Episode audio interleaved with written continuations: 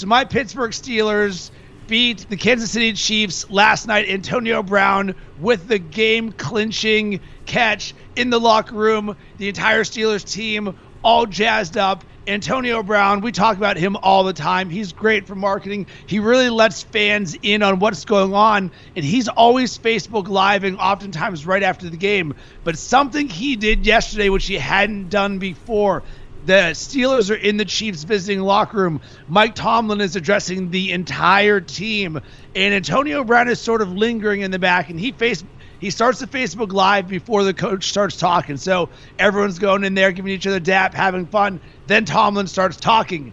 Well, now all of a sudden, this becomes a big no-no because Mike Tomlin, as a coach does, gives some some words about the upcoming matchup with the New England Patriots, calling them uh, some words that people probably wouldn't like to hear out of a coach, even though it's 100% coach speak for the team in the locker room, but not for 40,000 live people listening on Facebook Live, and then everybody else in the sports media afterwards who gets to hear Mike Tomlin cursing out the New England Patriots. So, the NFL has very stringent social media policies, but it looks like we're running into an issue where Antonio Brown and his brand all of a sudden crossed the line of church and state in that locker room where do I want to see what Mike Tomlin is talking about to the Steelers right after the game? Of course I do. However, they are one game from going to the Super Bowl, and I don't want any negative clouds hanging over this, and this certainly is one. So, what are your thoughts on Antonio Brown using Facebook Live, and is this the start of a new social media policy that we're going to see the NFL implement saying no live streaming?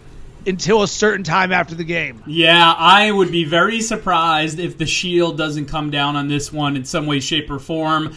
Um, or maybe they don't allow Facebook Live in the locker room or behind the scenes or after a game or something like that. I, I would be I would be incredibly surprised if the NFL did not do something uh, to thwart this, especially going into uh, you know especially in playoffs going towards the Super Bowl.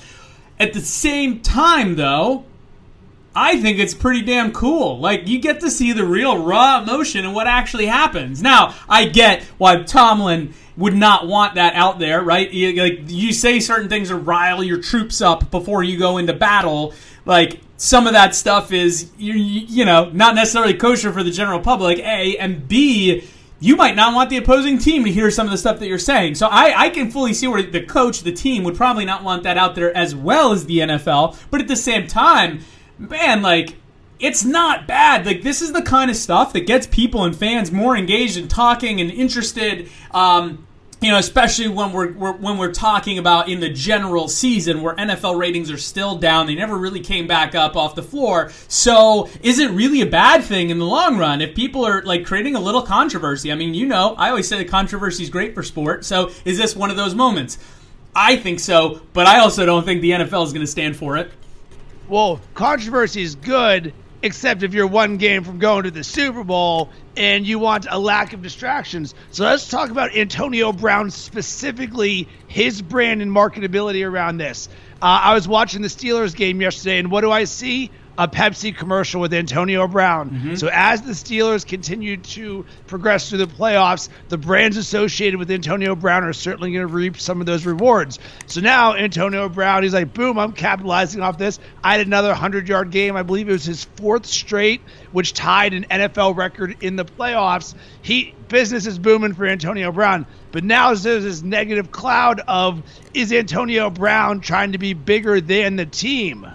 What do you think from a marketability standpoint where we all I as a Steelers fan care about is winning on the field and a friend of mine texted me saying, Man, Antonio Brown's being so dumb.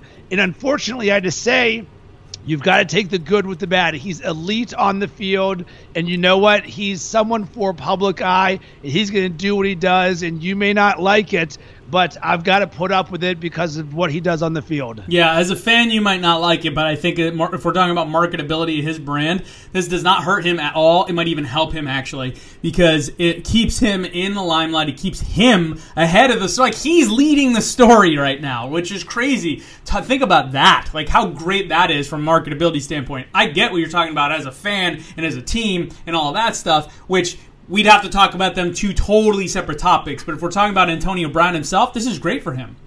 Yeah, and worth noting, he did take the video down within the last few hours.